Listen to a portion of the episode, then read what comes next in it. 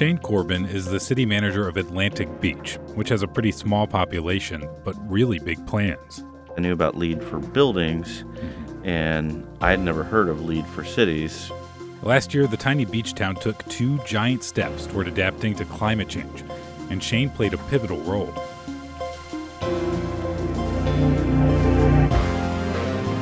This is the Adapt Podcast. I'm Brendan Rivers, a reporter at WJCT News in Jacksonville, Florida. Adapt is our online magazine about what people in our region are doing to adapt to sea level rise and climate change. In this podcast, we'll hear from some of them about what they've learned and what motivates them as our region grapples with big issues.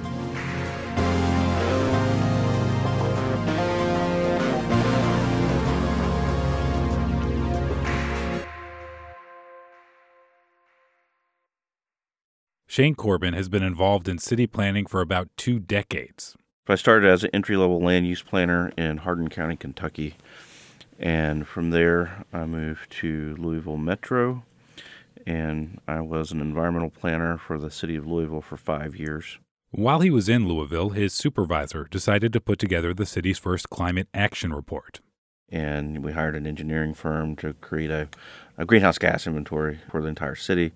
Um, we formed a partnership between the city, the local school system, and the college, being the three biggest employers in the, the city, knowing if we could get those partnerships together, they could uh, influence change from the top down and actually influence the culture of sustainability throughout the community. So I really got immersed in the topic of climate change and the chemistry of climate change and the science behind it and after I left that position, I still carried that knowledge with me. And as a as a land use planner, I would do things like implement tree planting projects and look at impacts of development. He had stints in Indiana and Savannah before he landed in Atlantic Beach. But shortly before Shane arrived in 2017, there was a huge power shift in Atlantic Beach.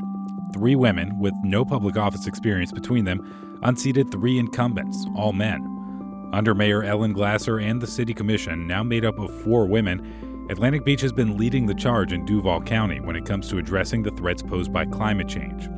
In 2019, Mayor Glasser and the City Commission unanimously supported a resolution acknowledging the threat of sea level rise and flooding and the need for the research and funding of resiliency efforts.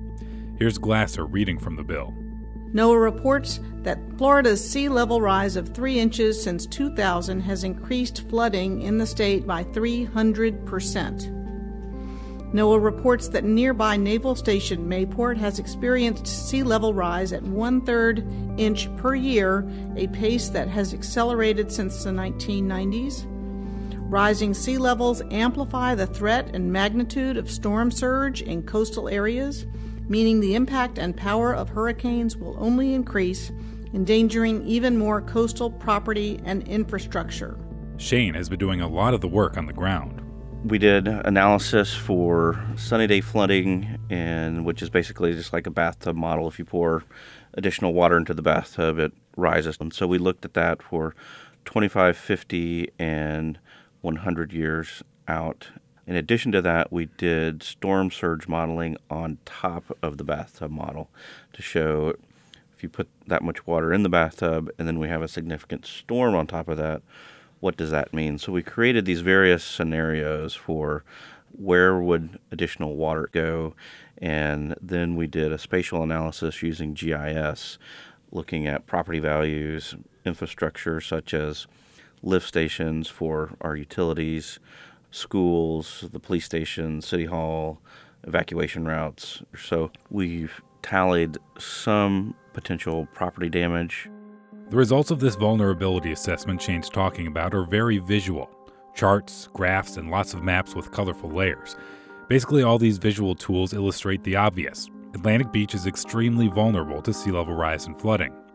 Perhaps the most striking map looks at future storm surge during 100 year storms, which scientists say are becoming more and more frequent due to climate change.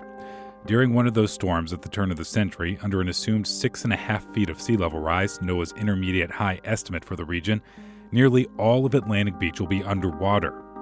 Shane says now that the city has all this data, they're applying for another state grant so the city can work on what's called an adaptation plan, bringing in engineers, having community meetings. And then we'll start to formulate some long range solutions or adaptation strategies to what those impacts mean, how much is it going to cost to do this stuff, what is the the public's appetite for spending certain dollar amounts on certain projects. The city is assuming the ocean will rise at least one foot by the year 2044, two and a half feet total within 25 years of that, and more than six feet by the end of the century.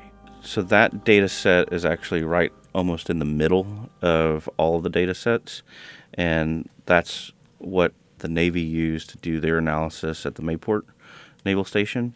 So you've got some, I don't remember which ones, predicting really, really high. And we didn't want to do that because we didn't want to be unrealistic, but we also didn't want to go too low. What kinds of policies and standards are currently in place to protect homes and infrastructure? The state of Florida has now required that we put some language in our comp plan about peril of flood. And the term sea level rise does show up there a couple times about trying to limit new development in areas that would be in peril of flood. We did update our comp plan last year and we did include that language in there. And that was really the state's first attempt to start to slide sea level rise into local land use regulations and actually force, literally, force communities to start to talk about it. And, you know, whether you like it or not, when your comp plan goes out of date in five years, you're not we're not going to let you do any zone changes. Is is the way it works. They freeze your comp plan. For example, let's say you're in Daytona, and you've got an area that is looking to rezone from residential to commercial, and it's a sizable piece of property, and the city's comp plan is frozen. So the planners go to task and they go to update their comp plan, and lo and behold, state has new requirements in there that you have to discuss sea level rise. Doesn't say that you have to deny development for any reason or because of sea level rise, but it forces that language into you know the official DNA of the community, and they have to take it to the city council and talk about it on record in a public meeting that they are now inserting consideration of, of, sea level rise into the community. So that's what the, the first thing the state did, and so that started getting the community the, the conversation going around around the state, and then they followed that up with the resilient coastline grants. That's the grant Atlantic Beach recently applied for to create an adaptation plan. We're pretty careful in the vulnerability analysis not to discuss carbon or climate change or why. It's not about why is any of this happening. It's just here's the data. We don't want to get that wrapped up in a debate mm. about well we shouldn't be thinking about this because the science is fake or anything like that. We're just looking at how much sea level rise have we seen in the past so we know that it's happening and then what are the predictions that we're getting from these scientific agencies plug that data into a model and that gives us our vulnerability analysis. So we stayed completely clear of greenhouse gases or anything like that. LEED, on the other hand, looks at not only greenhouse gases, but it looks really holistically at energy, water, waste, transportation, and the human experience. LEED stands for Leadership in Energy and Environmental Design. It's a certification program from the U.S. Green Building Council. Buildings have a huge environmental impact, using more than 70% of all electricity and causing 40% of all emissions. And LEED was originally designed to improve the sustainability of their design, construction, and operation. But the Green Building Council recently decided to take that same concept and scale it up with LEED for cities and communities.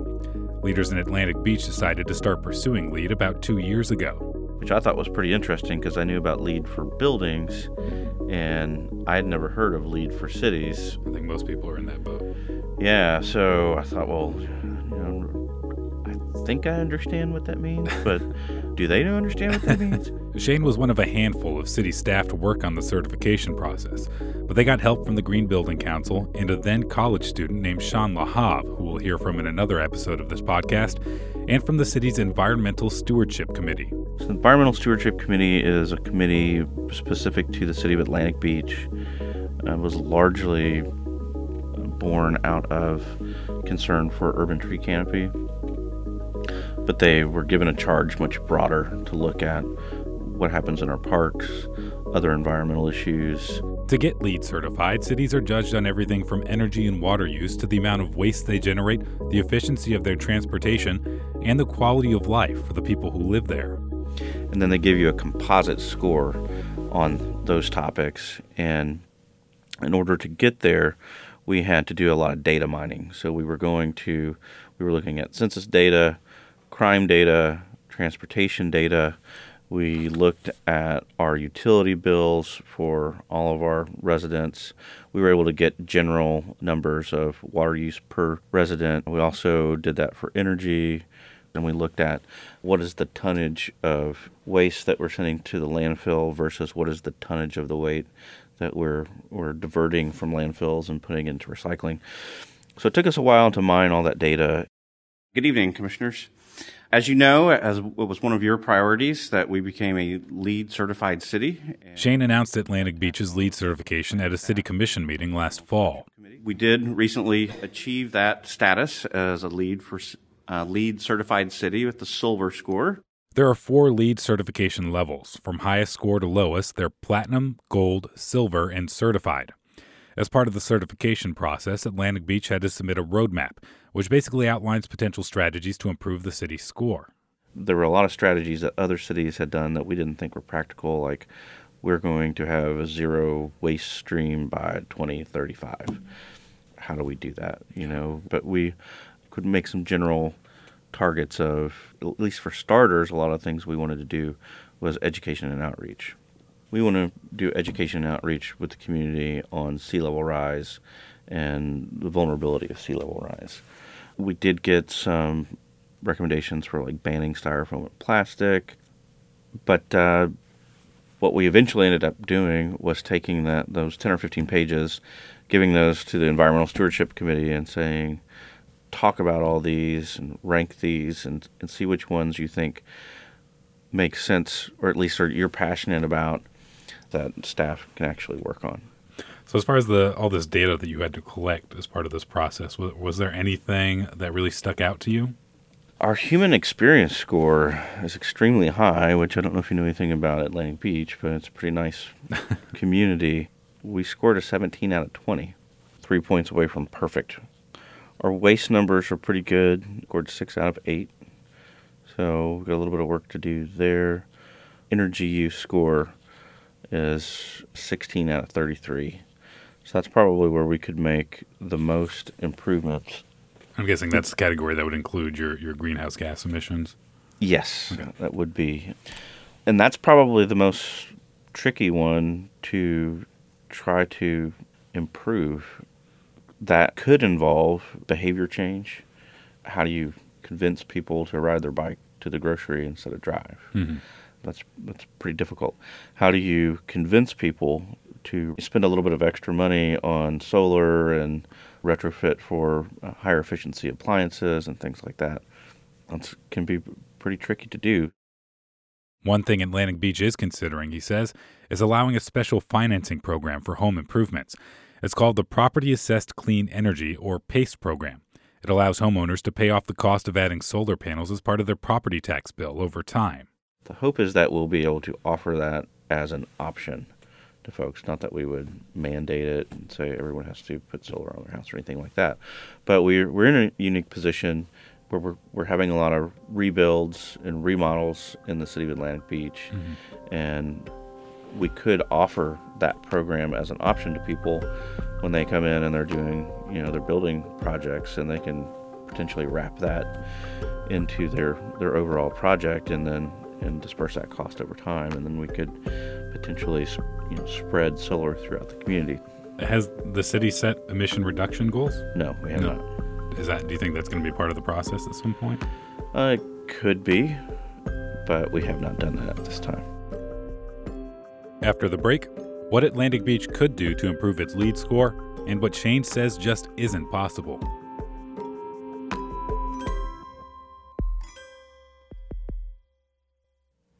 Thanks for listening to the Adapt podcast. I'm Adapt editor Jessica Palumbo. If you like learning about how Florida is responding to sea level rise and the other effects of climate change, I invite you to sign up at adaptflorida.org. That way, you'll be the first to know when the next edition of Adapt publishes or when there's a community event where you can come discuss these issues with experts. Plans for both of those are in the works right now. You can sign up in under five minutes at adaptflorida.org. The Adapt podcast is a production of WJCT Public Media. Financial support for Adapt comes from our readers and listeners, with additional support from the Arthur Vining Davis Foundations and the 2040 Foundation. More at adaptflorida.org. Now, back to Shane.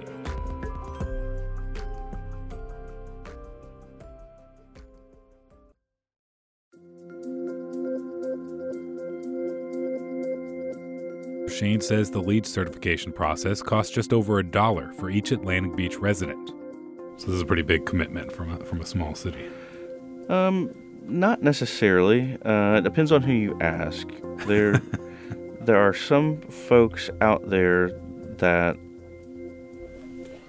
don't believe any of the debate on or of environmental issues, and so any initiative that a city does, they're going to criticize and try to discredit. But I wouldn't say that any of our efforts have have consumed an absorbent amount of staff time or volunteer time or committee time. And one of the things that we're trying to do early on here is see if we can't implement some strategies that end up not only reducing our environmental footprint but save us money in the long run. And so we're looking at some of those things right now like does it make sense to, to retrofit City Hall with solar? And as far as financially, I think the total certification process, I want to say we've spent around $15,000 on that. Mm-hmm. So it wasn't a huge amount, but mm-hmm. there are people that will argue that that was not money well spent. Mm-hmm. As staff, we don't get into that debate.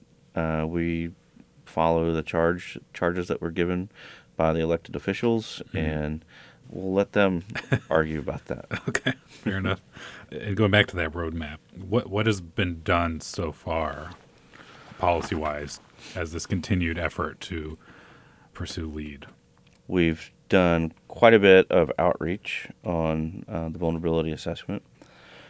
Did quite a bit of research on banning styrofoam and plastic, and currently that sounds like that's probably a non-starter here in the state of Florida because mm-hmm. of state law yeah. that preempts us from, from doing anything. We're working on a plant palette for native landscaping. We're looking at incorporating sustainability into neighborhood planning with green infrastructure, as well as uh, some innovative zoning and land use. We drafted a complete streets policy. What is a complete streets policy? But essentially it says anytime we repave a street or do any significant work on a street, we're going to look at it from every user's point of view and see if we can retrofit that street to accommodate all users. So not just cars, but do we have an opportunity to put in bike lanes? Can we widen the sidewalk? Do we need to put in street trees and furniture? So again, it's not going to say that every time we repave a, a neighborhood street, we're going to put in bike lanes, but we're going to look at it. Mm-hmm. And if we can't put them in, or if it doesn't make sense for us to put them in, then we'll document that and we'll say why. What are some of the priorities going forward? Providing opportunities for people to reduce their waste streams. So we're looking at doing some pilot composting programs, both at City Hall and possibly at some of our parks with a limited number of residents to participate in to see. We wanted to do a large scale composting program for people to participate in, how would it work? Is it reasonable or would it be would it be a nightmare? We don't know. So it's really easy to sit around a table and say, mm-hmm.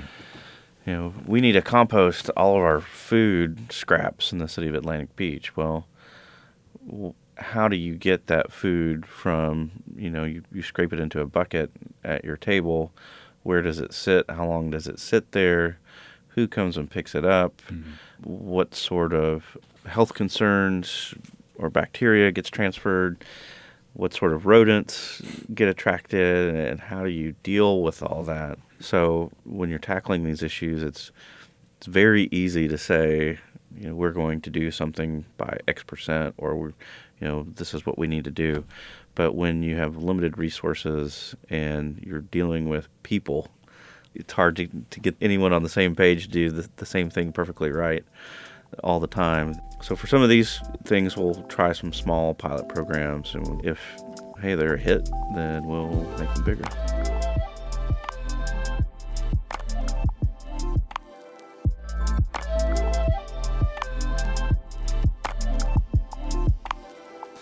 Again, that's Shane Corbin, Atlantic Beach's city manager. To see some of the results of the city's vulnerability assessment and how it scored in various LEED certification categories, look at his Q&A on adaptflorida.org. There you can get to know all six of the people profiled in this podcast.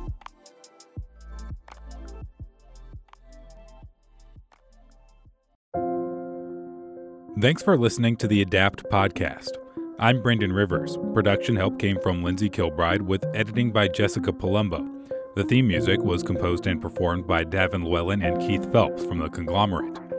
The ADAPT podcast is a production of WJCT Public Media. Financial support for ADAPT comes from our readers and listeners, with additional support from the Arthur Vining Davis Foundations and the 2040 Foundation. More at adaptflorida.org.